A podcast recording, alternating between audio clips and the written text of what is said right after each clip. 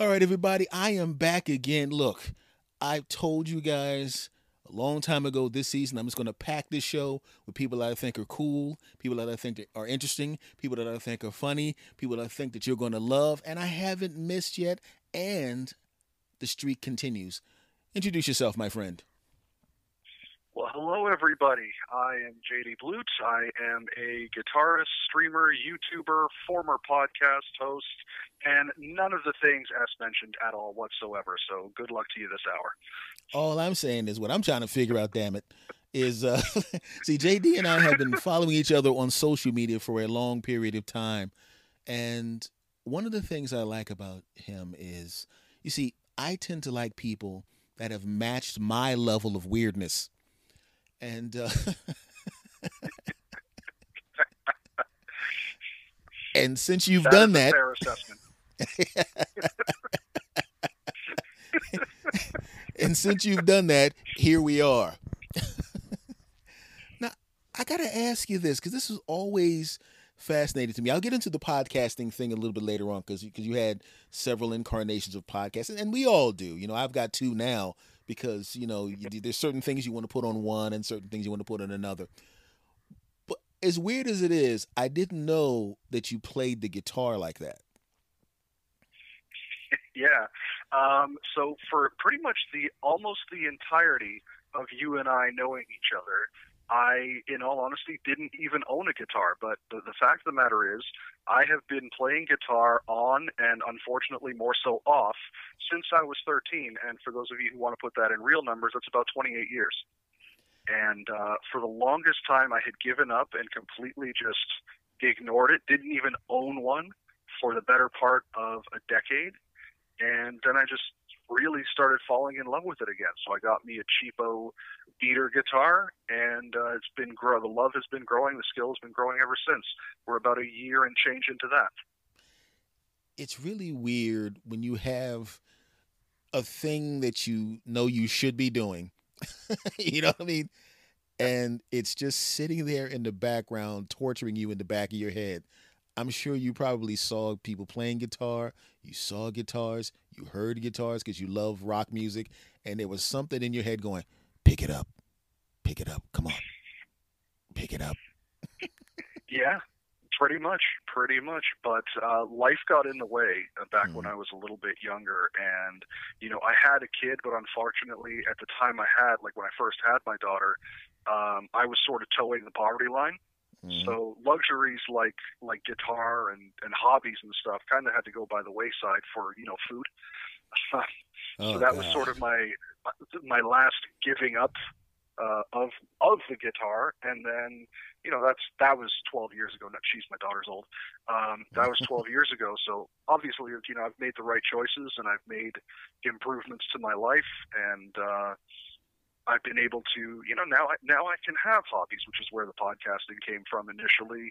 And I was like, you know what, you're right. Like, the guitar was calling to me. I started watching guitar YouTubers, and I'm like, man, I'm not as good as them, but I could probably do that too. And I miss it.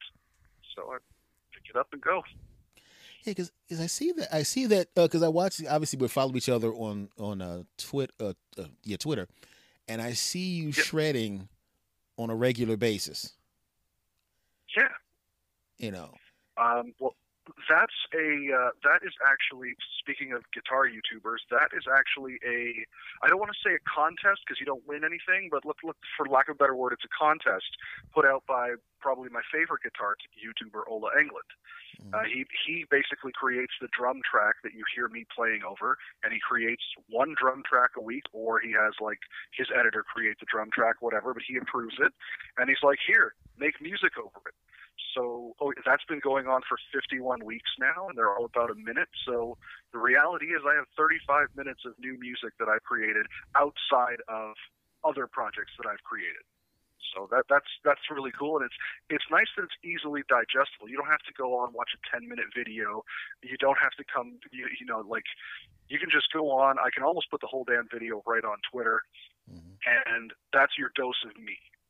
And that's been growing and growing and growing, and that's sort of the staple of my channel because when you're doing guitar reviews or gear reviews and you no longer have any gear to review and you're too small to reach out to brands, you kind of have to think of something else to do. That's the really funny thing is, as it grows, then all of a sudden you start getting these email, you know, we have the Stratocaster we want you to try out. Oh yeah. We have this 6-string we want you to try out. We have these guitar picks we want you to talk about. You know, we're not quite there yet. So basically, I ran out of my own gear, and I'm like, I can't review anything else. I literally don't own anything else to review. So now it's just sort of trying to grow the channel, grow the I hate to say the brand, but literally grow the J.D. Blute brand, as it were, to get more eyes on what I do, because my reviews, like the little shred bits that you see, I get, you know, pretty decently. I'm pretty happy with it. For a guy you've never heard of, I get, you know, 50 to 70 views per one of those videos. Mm-hmm. For a guy you've never heard of and for a guy who's not as good as anybody else on YouTube, I'll take it. But my gear reviews, I'm in the thousands of views on those gear reviews. So people like the way I approach that. It's just I'm not big enough to say, hey, companies, I will happily review your stuff in my style. So it's just basically growing, getting bigger, hoping for the best and trying not to make stupid mistakes. You better start reviewing some damn sandwiches. Man, I just had a hell of a sandwich, actually, from my local bakery. They put some Cajun chicken in there. I don't know what mayonnaise they used, but it was just the right amount. We're not going to see you fighting with somebody outside of a Popeye's chicken, are we? No. Actually, I'm not a big Popeye's fan. I prefer Mary Brown's. Mm-hmm. And also, you know, the gold standard KFC. I'm a KFC guy, but the one in my city is not fair. And I live in a very small city. That's why I say the one KFC in my city is literally the one, and it's not that good. So I don't go there that often. As soon as you said one KFC, you automatically know it's a small city. Exactly. In my hometown down in Philadelphia, I've seen 5 or 6 KFCs in one drive. You know. Oh, I believe it. I'm just outside of Toronto. It's not like 3 million people, but nobody knows the name of the city. But we had the same thing. It's a big metropolis. Then you go to Toronto, where I lived for a number of years. You trip over fast food joints, right? And you see them come up and you see them come down. But in my city, it's really nice. We have one of everything. I live in what's considered cottage country. I live pretty much right on a lake, which is pretty sweet. Summers, you know, Canadian summer, all 4 weeks of it are really great. I spend my time kayaking. Soon you said Canadian summer, I'm going, you can hold your breath for that, can't you? Oh, absolutely. Absolutely. Like, you know, we have a guy who rents out kayaks. Well, okay, this is pre-pandemia. He rented out kayaks, $9 an hour to go kayaking. And, you know, he's like, I have to legally do this when the water temperature is above a certain amount or else y'all could freeze. And I'm like, the water's 3 feet deep. It's a man-made lake. What are you doing? I'm not going to freeze. Yeah. You know, I'll do this thing called Canada, walking. Yeah. Oh, no, exactly, my knees are wet. Exactly. Yeah, exactly. Yeah, and I'm just that right height where, you know, the lower end of the manhood gets in there, and you start to get that real cold shiver down your spine. Oh yeah, you're talking to a guy who's you're talking to a 5'8" guy yourself right now, pal. So yeah. I'm not exactly dunking on people. My pro wrestling site lists me as 6 feet, but I'm actually 5'11". So yeah, I'm right there with you. I knew it. See, I knew I was going to get the deadly secrets. Ladies and gentlemen, this is our expose. J.D. Blute is not 6 feet, and we have exposed him. No. Oh, shit. Oh, no. That's right. Get that guy from the Catch a Predator in here, because he can't chase predators anymore, but we can check fake 6 feet dudes. Get him. Exactly. Well, and if any of the guitar community is listening, no, I do not speed up my videos. This is a big thing in the guitar community of people actually fast-forwarding their playing to make it look like they're shredding even harder. Oh, God. No, I don't. I make my mistakes in the exact amount of time that you see them. So we got a bunch of... That's my story, and I'm sticking to it. Got a bunch of Eddie Van Halen wannabes out there, right?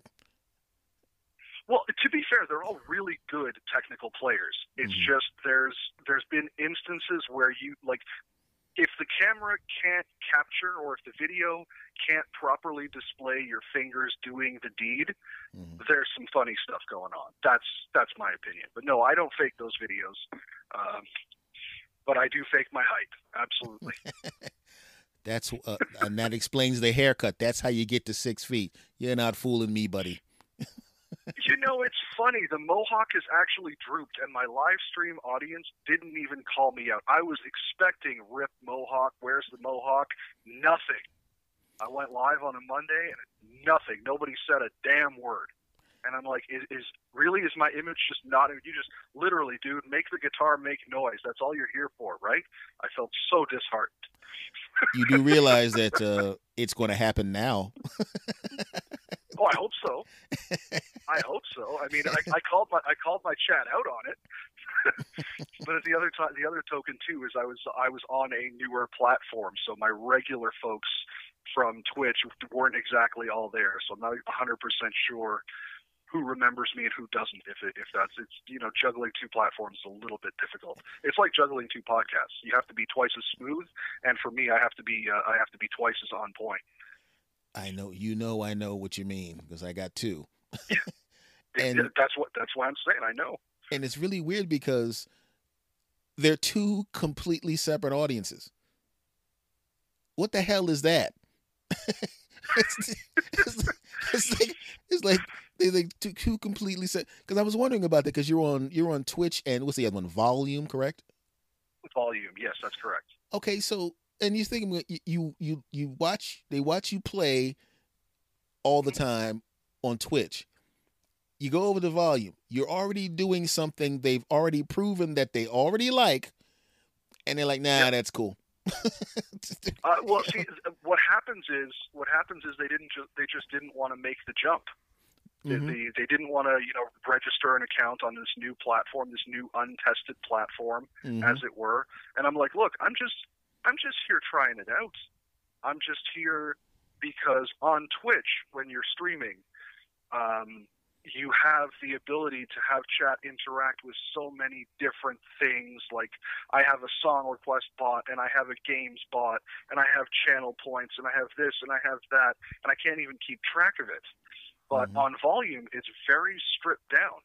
If you want to make a song request, you don't like type into a bot. You literally, all I ask is that you capitalize band name dash song name. That's it.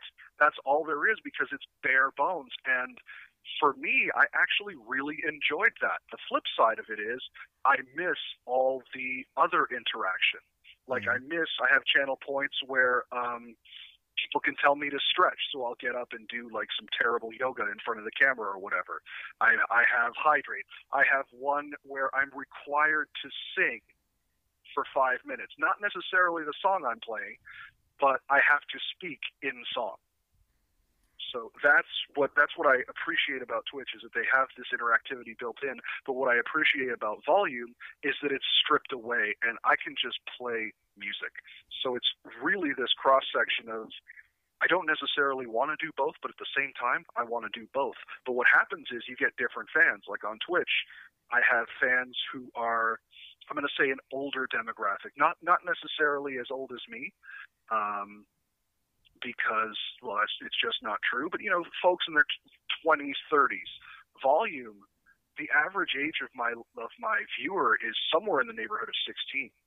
So you really are addressing two different audiences with two different musical experience levels. So on Twitch, I'll play stuff from bands that I have literally never heard of. And I do something called sight reading through Rocksmith. I don't necessarily have to know the song. As long as somebody has created a Rocksmith chart for it, I can attempt to play it.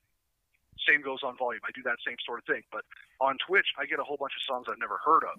On Volume, my last show there, I was playing AC/DC all night, basically, because this one guy kept requesting it. I'm like, I can do that in my sleep. No problem. Thank you.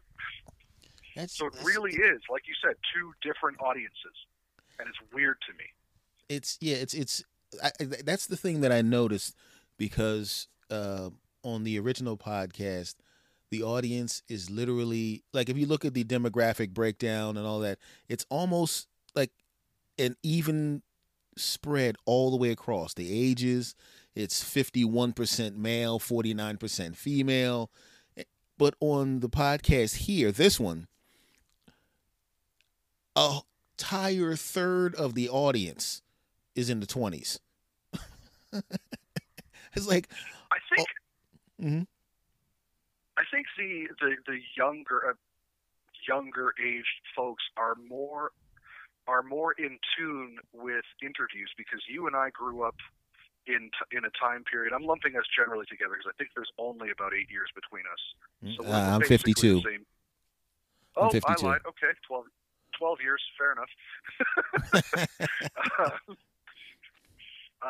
So okay, so but even still, we're in that same sort of period where guys and girls who were coming up in your age musically were sort of still there and still finding themselves in my age when I was coming up. Now, that's not necessarily the case. Like, there's gaps and gaps, and what I mean to say is,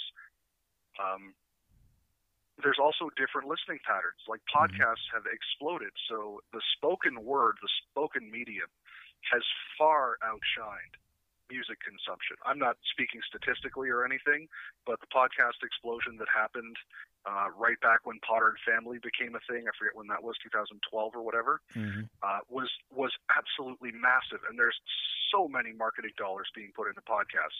So people nowadays are conditioned that interviews are the way to go, and music, I hear more and more, music is just a soundtrack. It's what I have on in the background. I don't get emotionally attached to it. Whereas folks our age, we didn't necessarily have, like, we had, you know, talk shows and things like that, but it wasn't consistent. The radio was playing music or the news. That's it. So I think it's a different demographic that cares more about interviews. So I can see that your listenership is split so decidedly. I was completely shocked, and it's because I'm sitting there going, and I'm talking to you like I don't know, like I don't know who's listening to me right now. I know that you young guys and gals that are listening to me right now, first of all, I appreciate you, but the thing is, it was just really weird to me to have people the age of my nephews, right? You know, you know, I mean, it's like when I was the age of that third of my audience, the people that are listening to my audience right now, my nephews, I was giving them baths and changing their diapers. You know, it's like a third of my audience. If they were in my family, there would be pictures of me walking around carrying them with a bottle in their mouth. You know, and I appreciate it because, you know, because like, when you get, because I started to notice, like, say people like in the music groove, Tony Bennett. Yeah, man, the man's 1,000 years old. But if you look at when he was singing and touring, look at his audience. A third to a half of the people that came to see him were college kids and recent college grads that just discovered him. Yep. Yeah. And but when you get a performer like that. Yeah, sorry to cut you off there. When you get a performer like that, there's no, I forget what the proper term is, but they defy generation.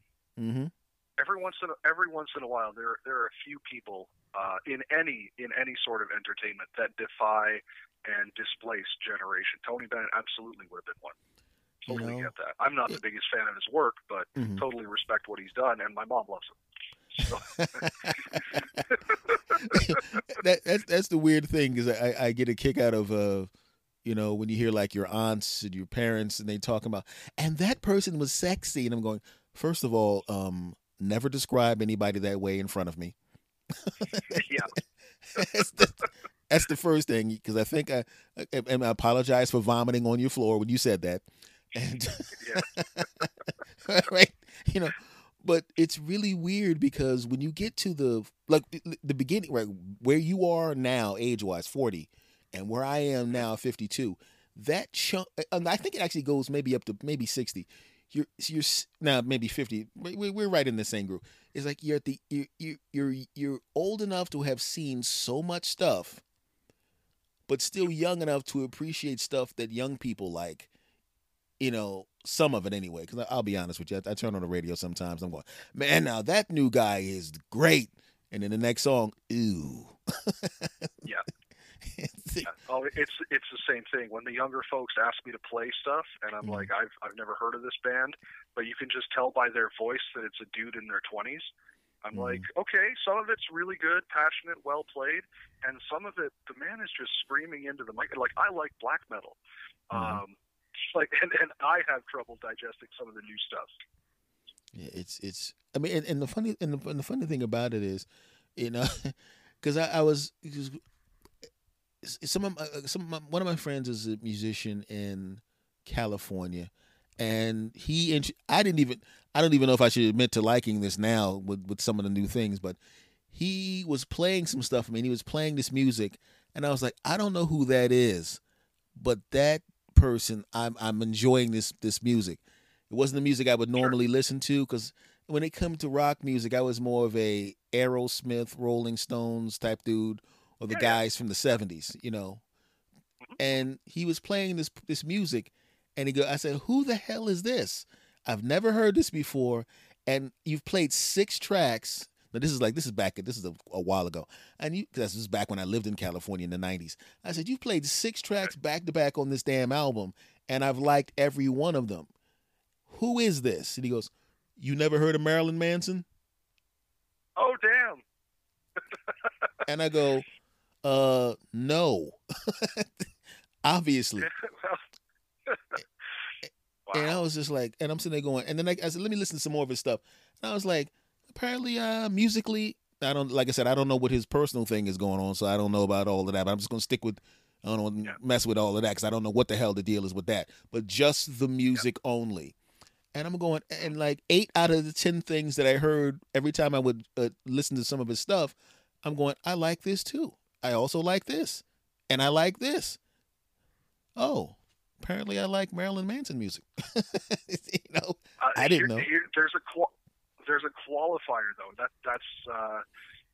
There's a qualifier, because I'm pretty sure I know what album you're talking about just based on that. If you were listening to stuff prior, his stuff prior, let's ignore the fact that what's going on in his personal life. Okay, that's if you listen to his music prior to that album that you listened to, you would have been complete. He went completely differently. He changed a couple band members and then put out that album that I'm almost certain you listened to. This would have been in '96 or '97 that you were listening to that album. It was. I can tell you the name. I remember it now.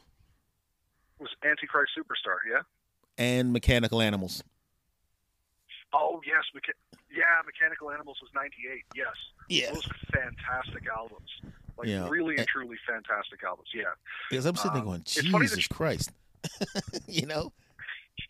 It's funny that you mentioned the 70s a little bit earlier. Did your parents ever try and sway what you enjoyed about music or who you enjoyed, that sort of thing? Everybody around me, they like Motown stuff and Marvin Gaye and all that kind of stuff. And you know, who doesn't, right? But there was not a lot of rock around. And I listened to that stuff. I like that stuff. But by the time the 80s came around, it was all Michael Jackson and Prince by then. You know what I mean? Okay, yeah. You know, I love Michael Jackson, but I'm a Prince dude. I mean, literally, yes, I turned my head to the right. There's a box right there with every single Prince, everything. Oh, amazing. I have all of it. I mean, literally all of it. And, but no one really swear. It was more, you know, I don't know if it was the same way with you, but it was like, I would be in the car and I'd be listening to whatever they were playing. And then I would go, okay. And as a child, you're going, okay, I like Earth, Wind, and Fire. I like that.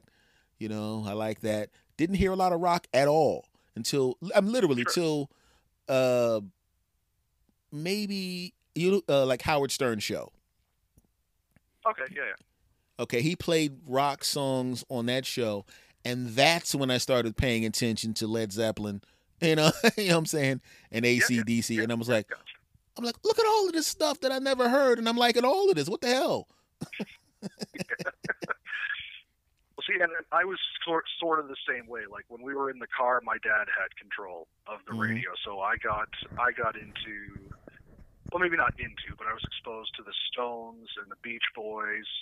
I think Earth, Wind, and Fire was in there. The Troggs. My dad oddly wasn't that much of a Beatles fan, but which is surprising for a white suburban dude. But he wasn't. And then when I started growing up and started getting a personality, my father said to me, he says, "You know what? I really hate Kiss and Alice Cooper." Well, guess what? The first two albums I bought were. Like, it wasn't even that much of an act of rebellion. I just wanted to see what the fuss was about, and I was sort of hooked from there. And yeah, around the time, I definitely enjoyed Michael Jackson's singles. Like whatever was on our version of MTV was called Much Music. Whatever was on there, sure, absolutely. I think I had the Black or White album, if I'm not mistaken, and I bought it solely because Slash, the lead guitarist in Guns N' Roses, guest stars on one of the songs there, and I was like, I want to hear this, and I'm like, holy shit, I like the whole album. Oh, I'm sorry, I don't know if I can cuss. No, it's fine. It's fine. Hold on, let me join you. Shit. Okay, we're good. There we go. All right, cool. Yeah. So I was like, oh man, like it's, you kind of make these accidental discoveries almost, right? No, I enjoyed Michael Jackson more so the singles. I'm not going to lie. And then in terms of Prince, I got to say I was never really exposed to much of anything he did. Like I'd watched the videos, I definitely enjoyed, but I never had any influence, friends, family, whatnot, who pointed me to Prince until I started reading guitar magazines. And this is the coolest quote I'll ever hear. Somebody interviewed Eric Clapton, who is a fantastic bluesman, great guitarist. Like everyone pretty much universally knows that, whether you appreciate his music or not. And the interviewer said, "Hey, what's it feel like to be the greatest guitarist in the world without missing a beat?" He goes, "You should probably ask Prince that.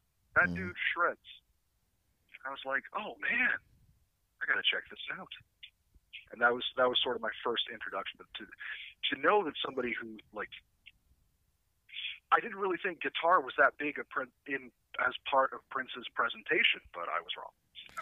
Yeah, it's kind of important. Yeah.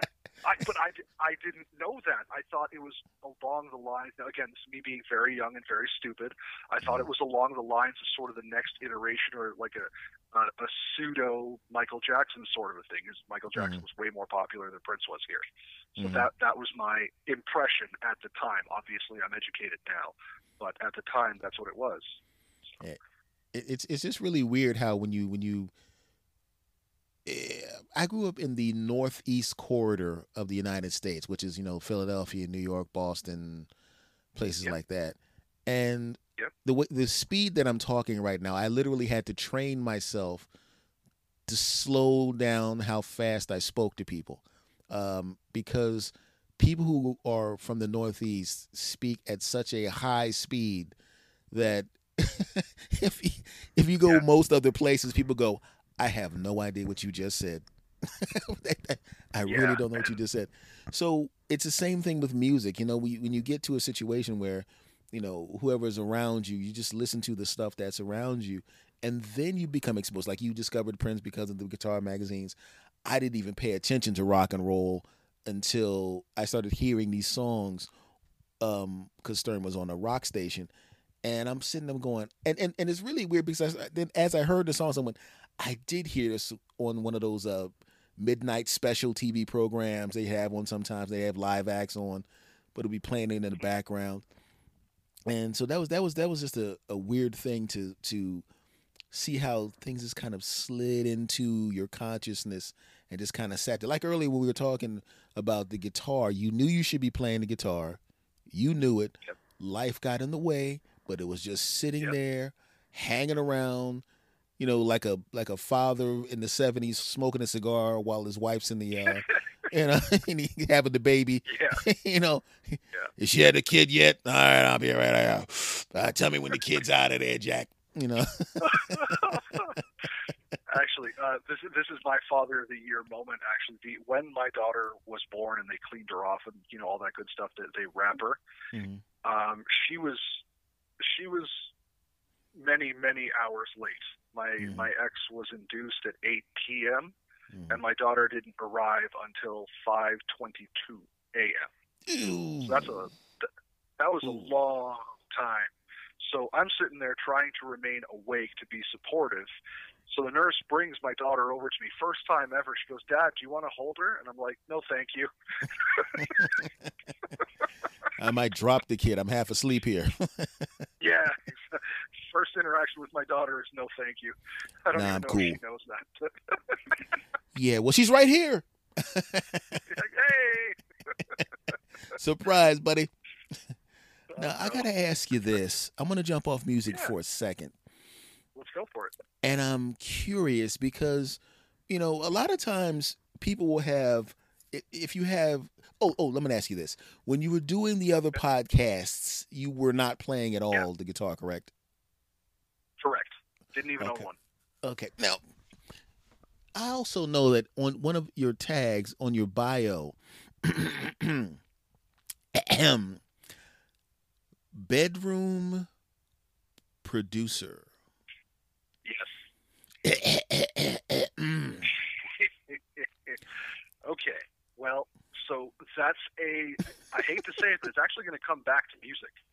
That is a term for home recording amateur, as it were, amateur home recording person, because literally my studio where I'm sat right now, I don't even have to lean over from my chair and I can touch my bed.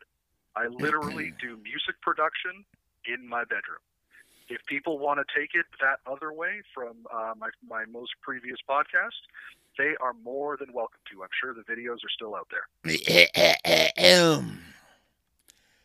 So explain to me, what was that podcast, JD? What happened on that podcast? What happened on that podcast? Okay, so do you want the long story or just the fun part at the end? Yes, both. Both, please. Yes, both. Okay, sure. It actually started out as, oh my goodness, it went through two name changes and I forget. My Crumbling Audio. So back in the day, and this is way back, I was a horror writer. Mm-hmm. And I called my little world My Crumbling Abode. And being exactly not very creative at all, when I started to do this last podcast, I called it My Crumbling Audio because I said, you know what? I love three things in this world that aren't people. I love music, I love horror, and I love porn. Unapologetically, I'm going to talk about all of those three. Well, if you do anything, if you open your podcast app, there are a ton of horror podcasts. There are a ton of music podcasts. What you won't find is a ton, or what you didn't find back when I started, was a ton of adult podcasts. And what also ended up happening after about 12 to 20 episodes, I really found myself getting bored sort of reporting / discussing horror and music. But I was diving headlong into reading everything behind the scenes in the adult industry. And I was like, well, you know what, this is amazing. This is something that I can bring my perspective in as a lifelong fan. And, little gross fact about me, the first adult thing I ever watched, I was 13, definitely not 18 plus, but, we enter the wrong year in this website sort of thing. Mm. And I've been a fan, literally a fan ever since. And I was like, this is actually getting really interesting. And I noticed when I made that switch, the numbers dipped a little bit as they do because people are expecting their horror content and their music content. But then they started going up quite well, and I'm like, okay, I'm onto something.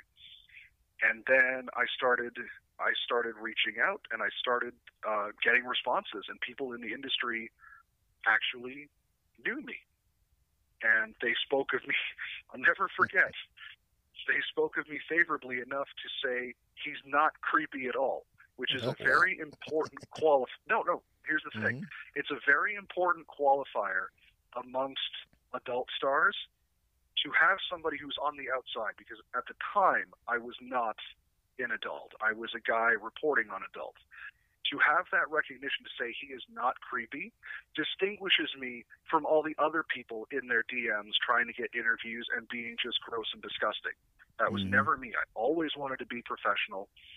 I always wanted to present factually, but in a positive light.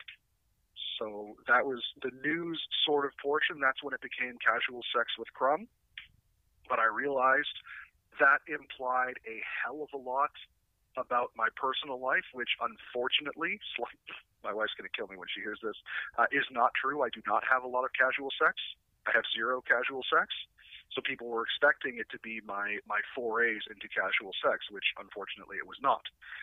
So I realized I had Amberly Rothfield, who is an amazing marketing consultant, both in her vanilla life and also in their adult life.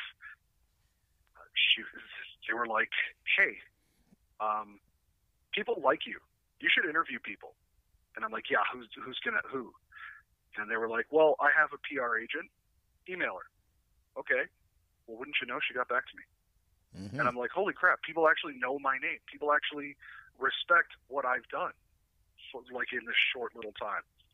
So I changed again into an interview show where I interviewed adult stars and new performers as well. There are names that you would definitely know, and there are names that you absolutely would not know. And my goal was – every month to do 3 names that you didn't know to give them a platform and 1 name that you did know. So, yeah, I basically interviewed porn stars and sex workers, all walks of life, all denominations. And, yeah, it was a lot of fun.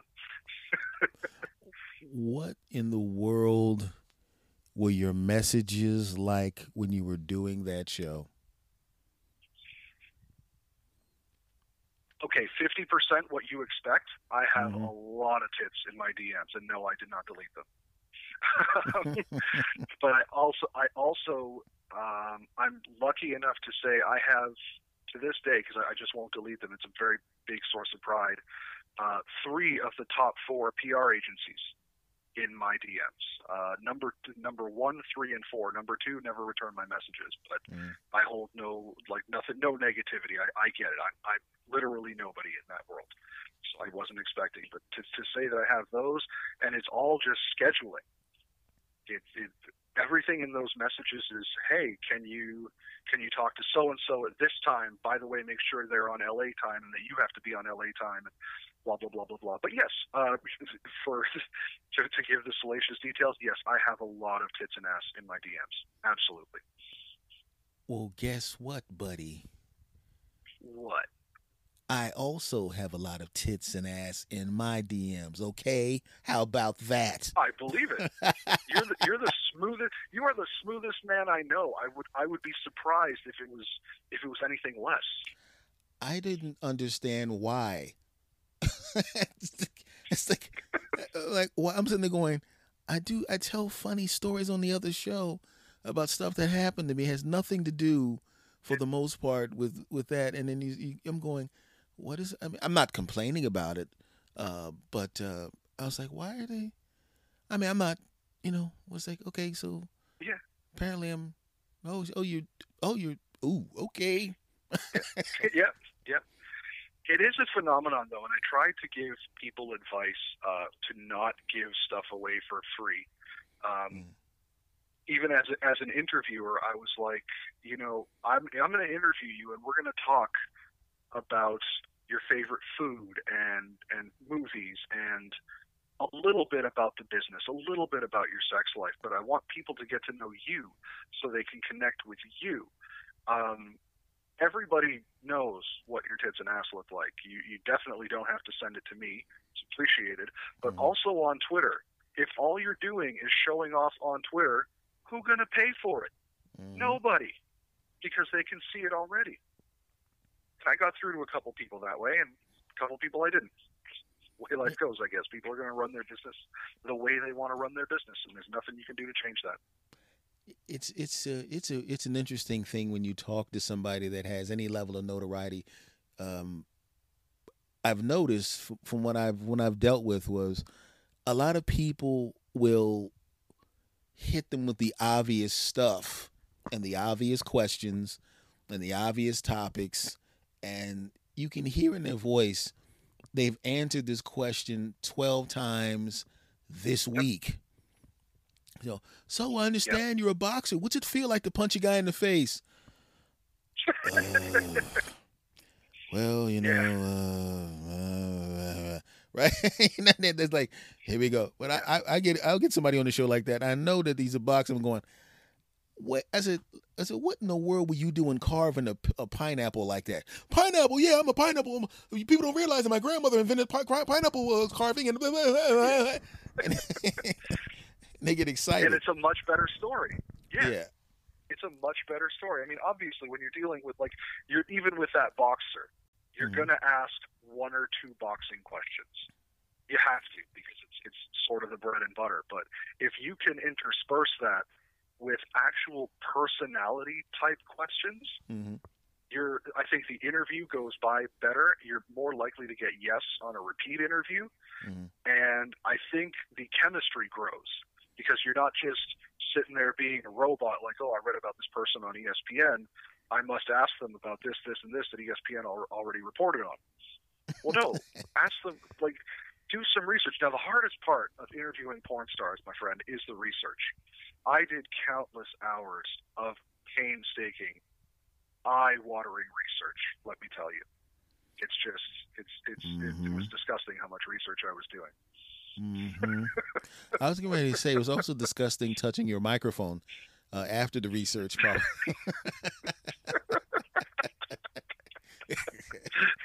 I was touching my microphone during. Oh wait, we're not talking about that. Oh, damn. I was going to say, hey, this microphone is. What's this hole at the top of this microphone? Hey. But it's got to be definitely the same thing with them, because, you know, I guarantee if they do a bunch of interviews, I'm curious at what percentage of the interviews that they do where the person is, you know, taking a run at them for real. You know what I mean? Oh, trying to get some action for real, because the few people that I've met that were, I don't think I've, you know, I have met people in the adult industry. But and I've done comedy shows not recently, but back when I started at strip clubs, and every dude in the building is trying to take a run at these ladies, every dude, and I'm sitting there and I'm just talking, just, you know, and they're literally standing there naked in front of me, you know, and I'm just saying, hey, so we're just having a regular conversation, and they're looking at me funny like, you're not going to try to get some of, you know, and I'm looking at him like, yes, I would like some of, but I'm not going to act like I like some of, because everybody else is acting like they want some of, and because I didn't try to get some of, they gave me lots of, because I was the only one who wasn't asking. Absolutely. And that story right there goes back to why that part where I said, they referred to me as not creepy at all, is important. You know, you build that rapport as like, no, this person is not going to try to get a freebie or become your suitcase pimp or anything like that. Was I flirty with some of my guests? Absolutely. I was just attractive human beings. Like, I'm a mere mortal. But did I still keep it reined in and obviously not do anything, because I wouldn't? Also, yes. And your wife trusts you. Yes. That's why you're not a dead man. Yeah. Well, I classify myself as non-monogamous. But I fell absolutely head over stupid in love with my wife. And I told her this. I flat out told her, I said, look, I'm not really into the whole one chick sort of a thing. There's probably a little bisexuality in me, blah, blah, blah, blah, blah, whatever. And we talked it out, and she was like, I honestly do need monogamy. I can't be with, like, I don't want you with other people. I don't want to be with other people. So very early on, we made the choice, like, this is going to be just us. As we grew together, you realize you can trust, you know, the person you're with, of course, and she would see, you know, the boobs in my inbox, and she would write them. And she just didn't care, and she would be like, I would say, well, you know, my favorite adult performer, my goal performers are so and so and so and so, and she'd be like, oh yeah, she's cute, totally, I could see that, yeah, I get it, you have good taste in women, blah blah blah. So trust was literally never an issue, because we speak about everything. We are that annoying couple. If you remember How I Met Your Mother, we are Marshall and Lily, 100% hands down. So no, trust was never 100% an issue. Never at all. And that is a good place to be, my friend. Now. Oh, absolutely. We move off of casual, and then we move on to the Versus show. Oh, man. The Verse, that was an experiment that lasted 48 weeks. Let me tell you that. My wife, the reason you have not seen or heard anything from my wife in the digital realm is because she absolutely hates it. She hated it every single week that we did it. So it was a way for me to get her sort of out there. I thought she's a very shy person. So I was like, well, just do this show with me. We don't have to video it. It's just, you know, us talking about our passions. And at the time, we were supporting a local wrestling company, which was awesome.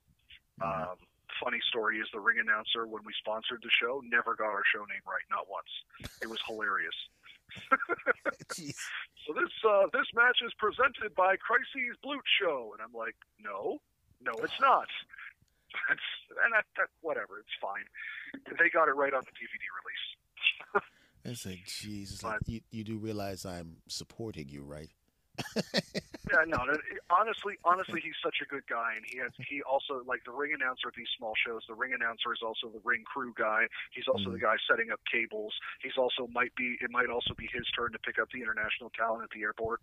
So getting my name wrong, not the end of the world. They got it right on the DVD. That's all that matters. Believe me, I've been there. I know what it's like to pack up the microphones, to drag the sound system out, to book the acts. Yeah. I've been that guy, you know, so believe me, I know.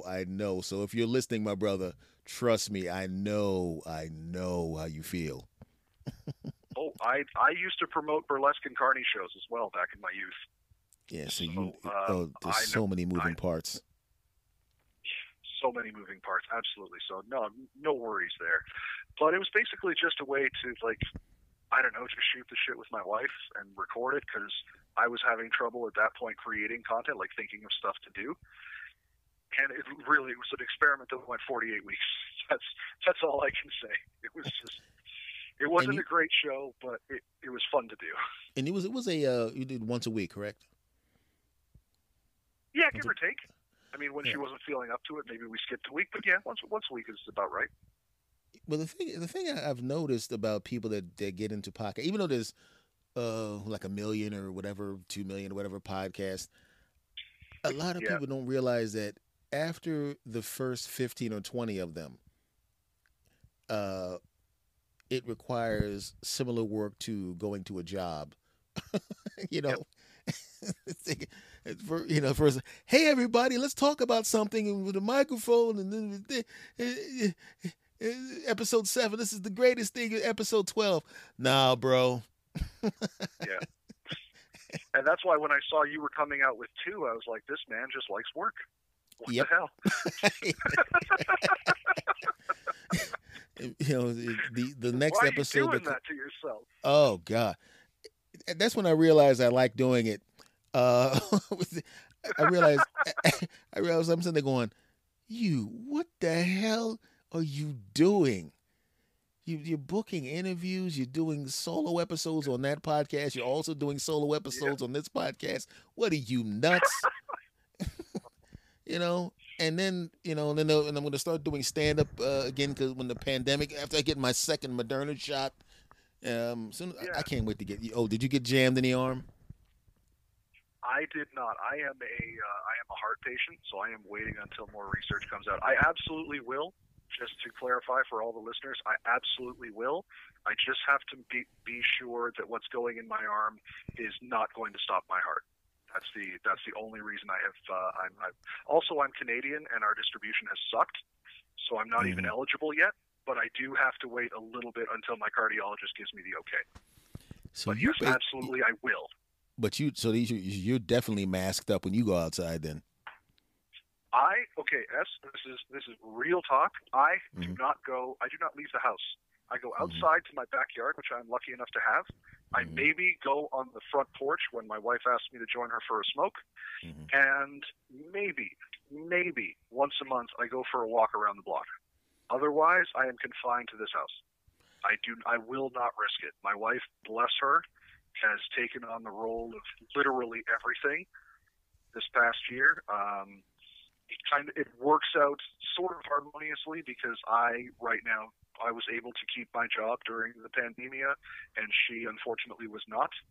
So I get to, luckily enough, get to work from home, and she gets to run the home, basically. It's been very... I'm sorry. When things go back to normal, or quote, I always do. I do mine in audio. I don't do the video version. I'm doing the hand quotes normal. Air quotes. Yep. When things go back to normal, because what I'm seeing on the news is a lot of the people that are working from home are going, the hell am I going back into that office for? I'd rather do it from here.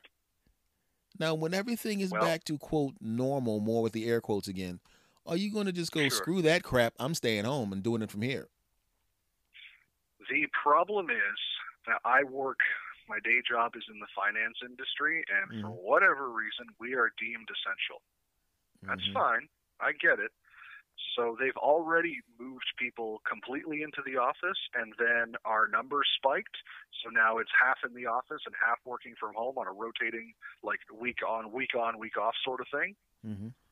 So they have said they are not giving up the building that we're in. We are going to have to return to the office, which between you and me is another reason I'm not in the hugest rush to get stuck in the arm, because I love this. I got podcasts. I got music. I got watching my friends stream. I have my PC, which is light years ahead of the crap they gave me at work. And I have this level of comfort and stability, and my work rate has not suffered. So I have satisfied everything to be a home worker, according to them. So, no, I will probably have to go in, but that is yet another small reason why I'm taking my time on the shot. Yeah, because it's a weird thing, because I see there are people that I know, some of my relatives, and they're going, you know, and they have the option now, and they were given the option of staying home because it was all computer work in the beginning. And some of them, he goes, one of them I talked to was a friend of mine. He goes, they told me that like you said, my work rate is exactly the same. Actually, it's maybe 10% more because of less distractions. Yep. And they said, I could actually stay home. And I said, you're kind of getting a raise because you have a hell of a commute, you know, to go to work. Less wear and tear on his vehicle. He doesn't have to buy gas. He lives in an area where the gas is really expensive. And so he's staying at the house. And I say, I don't blame you. I was like, you see, it's not like you got young kids with your old ass. You know? Yeah. You know?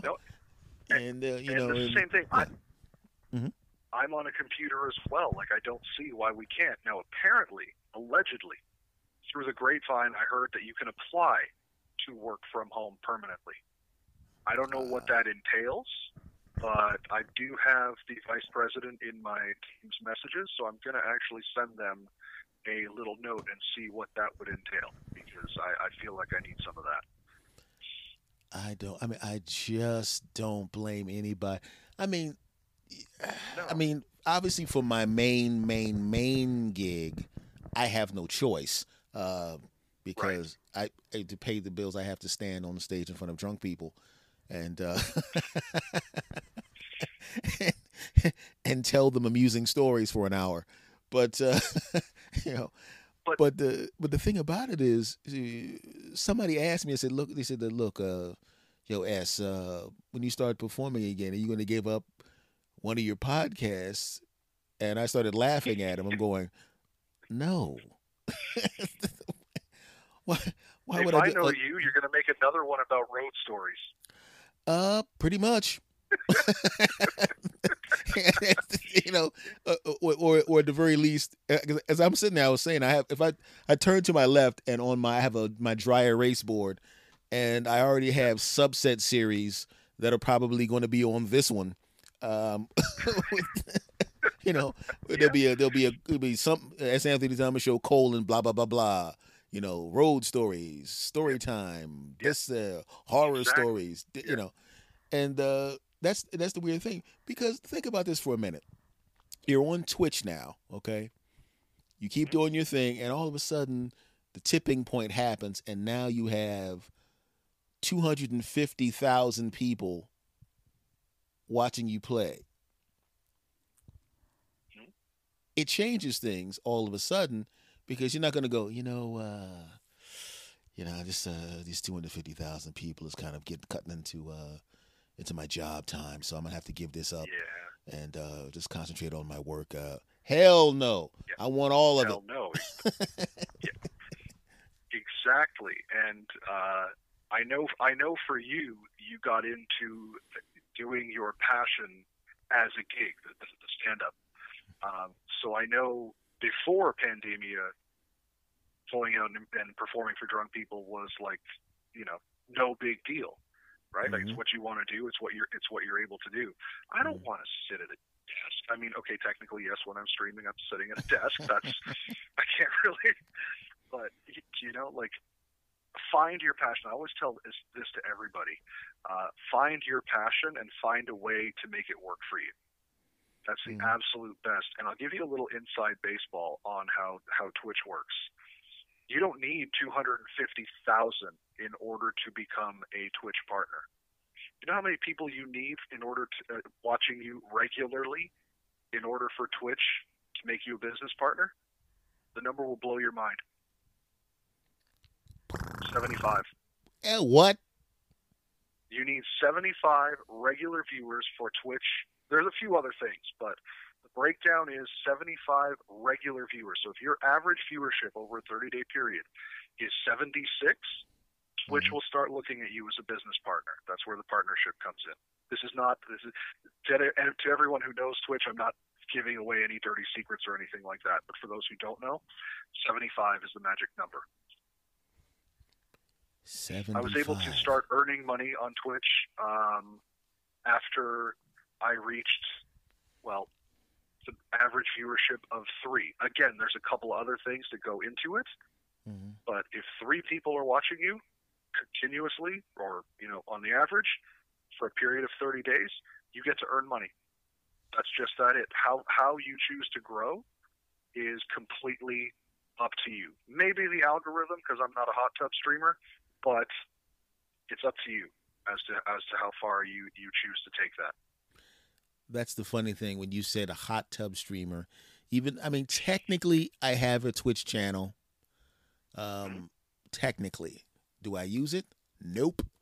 But I do know what a hot tub streamer is, because I went on Twitch because I wanted to see some of you guys, see what you guys were doing, and I was getting and I looked on. I'm going, there's a girl in the tight pants bending over in front of the camera on purpose.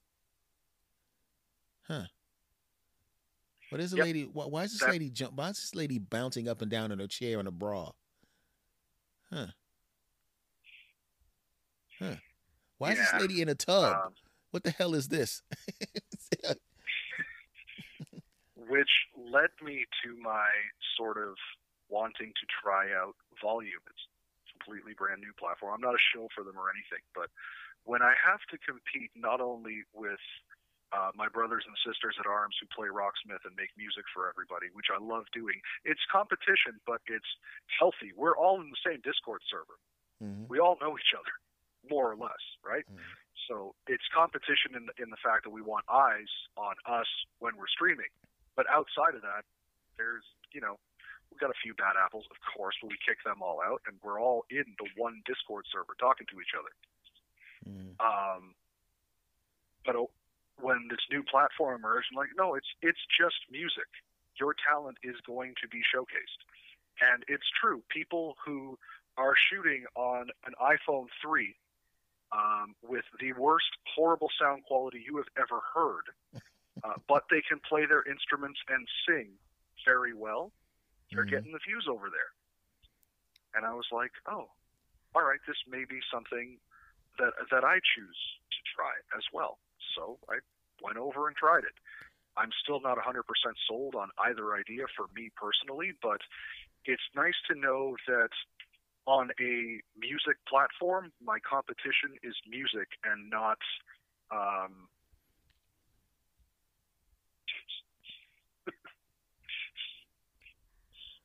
I got bad news for you. What's that?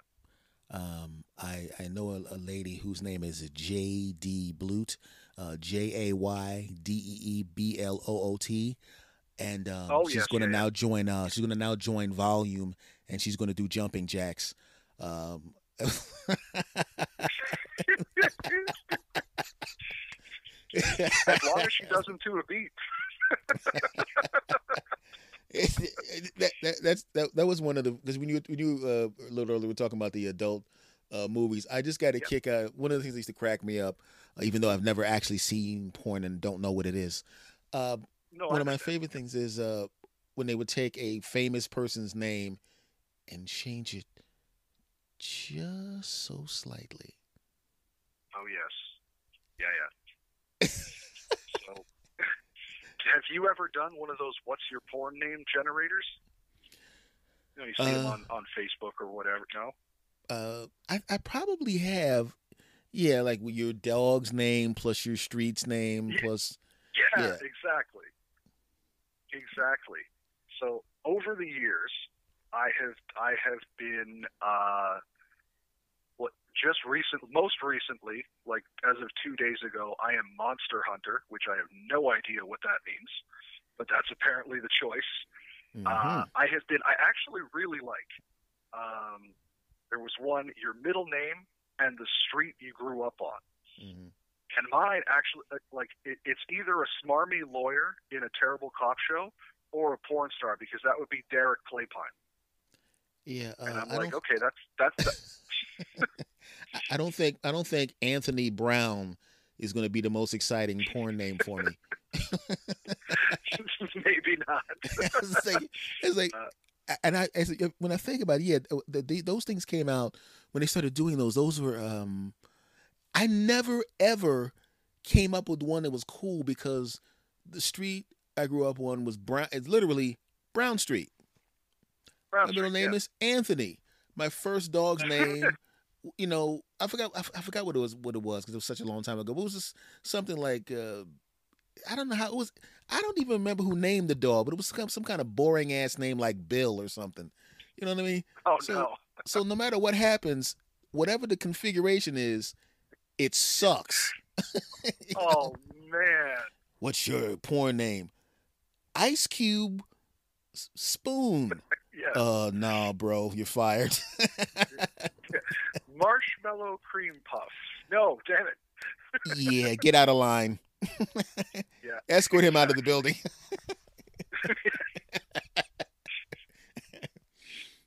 So I got to ask you this, my friend. Sure.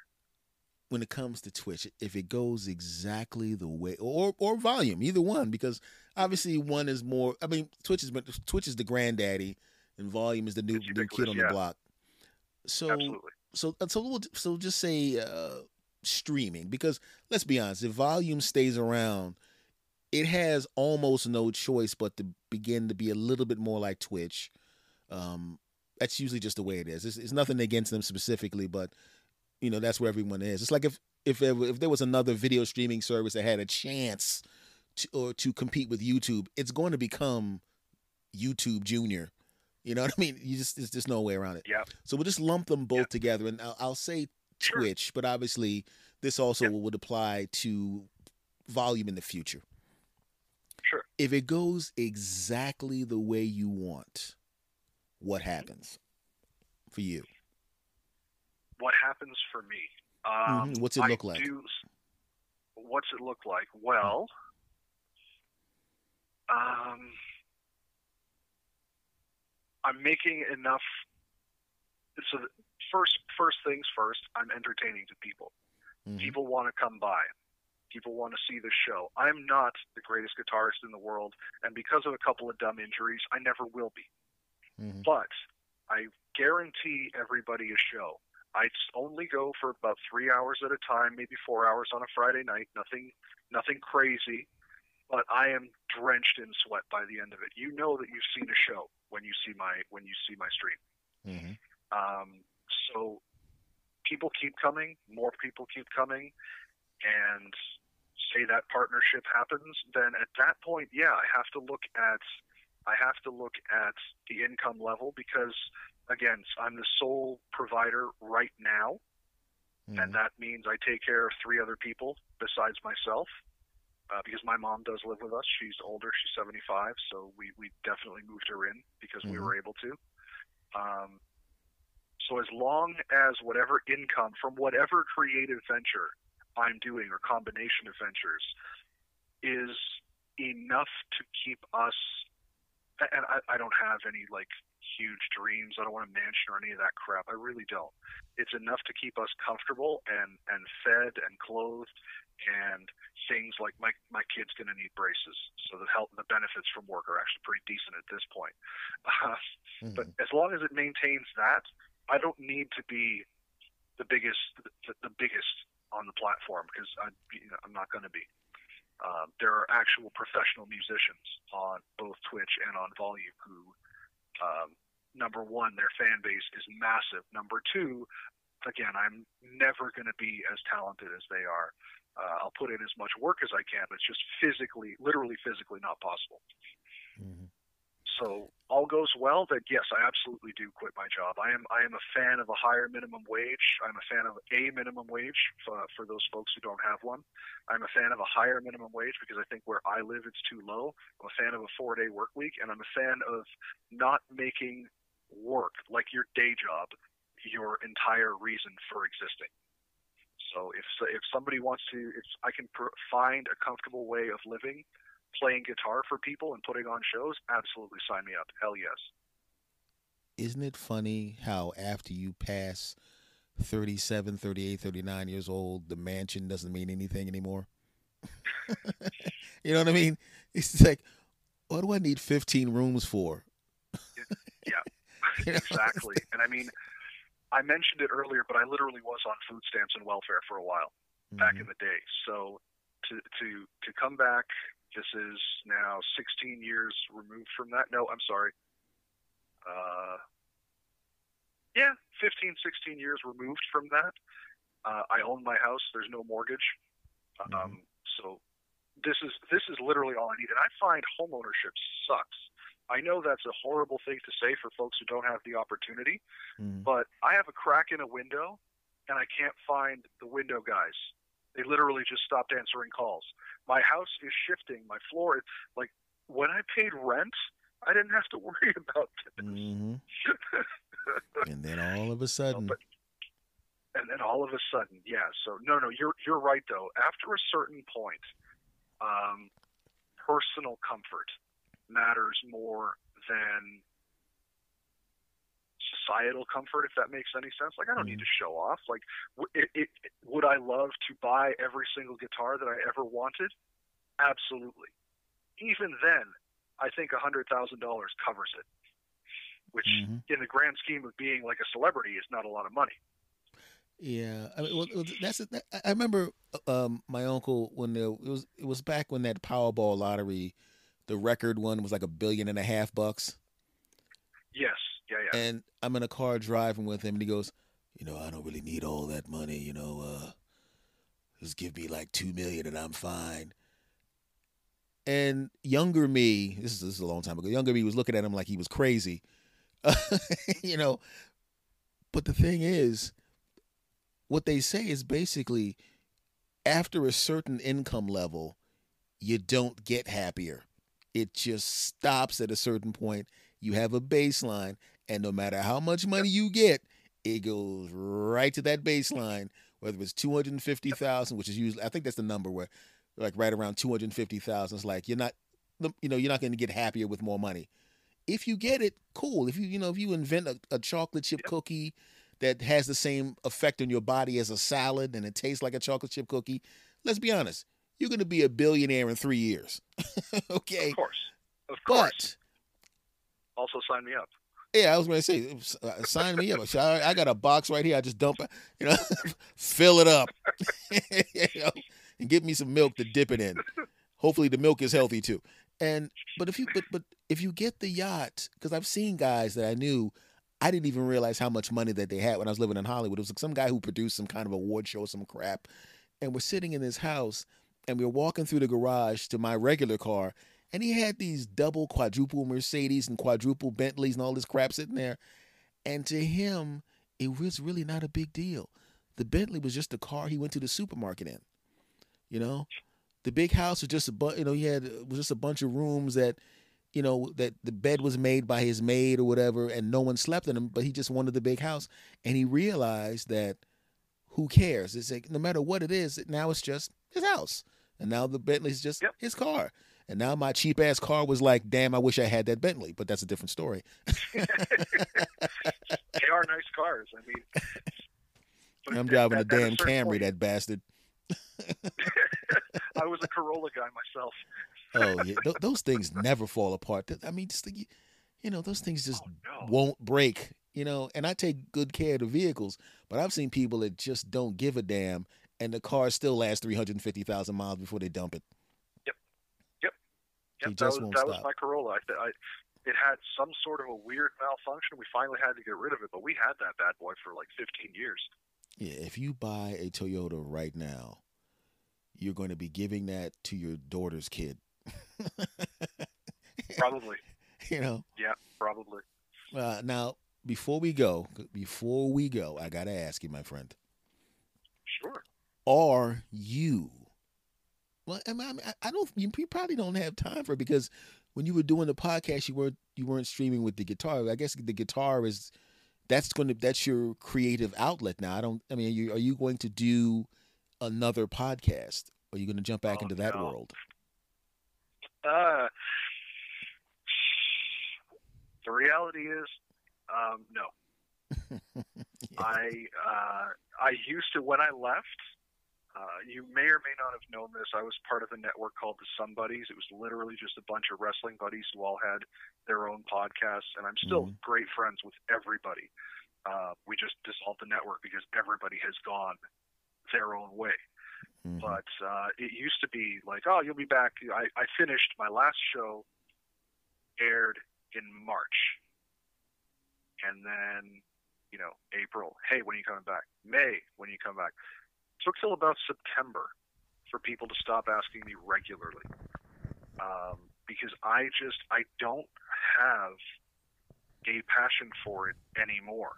I have music that I want to create, so if I'm going to be in front of a microphone, it's not going to be talking anymore, unless I'm streaming. It's going to be me, like, I really want to learn how to sing. First thing I did in music before I could play a scale is I was in a band, and because I was the best singer, I was the singer. That was not a good look and not the correct call, but I was. So I sang, got paid for it even, because we did gigs without actually knowing how to sing. Well, that applies to a lot of people. Well, yes. Yeah, no, and yes, agreed, but, it's just how bass-ackwards my life has been and my musical journey. So I just don't see me having the time to create the show, and I don't really see what interest I would have that would convey itself well in the audio format. That was actually the reason I left. I was doing an audio podcast with porn stars. Mm-hmm. I was getting terrible listenership, but I was on Pornhub, where I uploaded the videos, and I was on YouTube, where I uploaded the videos. Obviously, we were all clothed, and Pornhub doesn't even allow you to upload moving pictures without getting a performer consent form. And I'm not asking all my guests their real name. Like, I'm sorry, that's just not happening. So I got in with Pornhub support, and I was like, hey, if I just use a still image, but it's audio only, They're like, you're fine. You don't need the thing. Okay, cool. I was doing gangbusters, thousands of views, but nobody was listening to the actual podcast show. Mm-hmm. So I guess whatever I create is more in a visual format. That seems to be what works for me. So doing an audio-only show, probably not worth my time at this point. Yeah, because I noticed that when people, I think everybody needs to have some kind of creative something that they do, and when you find the one that's right for you, you just dive into it and then F everything else. You know what I mean? You know. You are 100% right. Yeah, I was literally hating doing the show. Again, not because of the people. I loved all of my guests, and I loved working with everybody who I got to work with behind the scenes. But doing the scheduling, staying up till midnight because I got to be on LA time when I'm on the East Coast, doing the editing. I hate editing so much. I'll do song programming and like all day. I hate editing so much, even for my YouTube videos. That's why I've decided to make them shorter. Yeah. So just, yeah. And I remember the last interview I aired, I knew it was going to be the last one because it was so seamless. Mm-hmm. Like, we laughed like we were old friends, and I had only met her the week before. And it was just fantastic. I'm like, in my head, I'm like, literally nothing is going to top this. Nothing I do, no matter if I didn't end up getting my goal guests. Mm-hmm. But even if I did, I don't know that I would have topped that. So I was like, you know what? I'm creatively satisfied if I end right here. And I made the decision like a week later to just not go back. Mm-hmm. And I definitely will stick to that because I've found, like, I have calluses on my fretting hand, mm-hmm. and I absolutely love the feeling. And it must look really weird to observers, but I'll sit there and run my thumb over the calluses of my fingers. I'm actually doing it right now. And I'm like, this is earned. Mm-hmm. This is absolutely earned. And this shows that I'm working towards something. And that, to me, gives me a great level of satisfaction when I get people in stream, you know, well played, even if maybe I messed up a few too many notes. If I get people like, hey, man, you played my request. Thank you so much. There's not much that beats that feeling. Even podcast reviews are fantastic. I know how important they are to get the show up the charts and into more people's ears, but they just never hit quite the same as that live reaction for me. Yes, and as you know, I know exactly what you're talking about. You know, talking thousands of people listening to you talking to a microphone a week after you did it is not the same as the same number of people sitting right in front of you. You know, you can see their faces, they're clapping, they hug you after the show. It's just a whole different thing, man. Nothing beats immediate interaction. You know, ironically, people are going to hear this like 2 weeks from now, but well, that's okay. The point still stands. So those of you approximately 2 weeks from now, thanks. Yes, we appreciate it. Go leave us a really good review on both of his shows. It means the world to podcasters. It really does. Yes, damn it. Yeah. Support streamers. Go see JD, damn it. Get it done. Now, before we go, man, I just want to say, man, thank you for coming on. This was a straight up blast, my friend. Oh, man, thank you so very much for inviting me on. This was just the most fun I've had in a good long while, and I really appreciate it, my friend. Thank you so very much. Okay, and I'm also going to send some pics of my ass. Just to you know what, confidentiality, man. I mean, this is your show. You do what you want. I may leave you unread for a couple weeks, but man, I really appreciate talking to you, my brother. Thank you for coming on, man. And we will continue to harass each other online like normal. Oh, Abs, you're an old bastard, and you know it. I look forward to torturing you online like tomorrow, as I spent all night editing this. All right, take care, my brother. Thank you. Take care. Thank you so much. Take care. Yeah, bye-bye.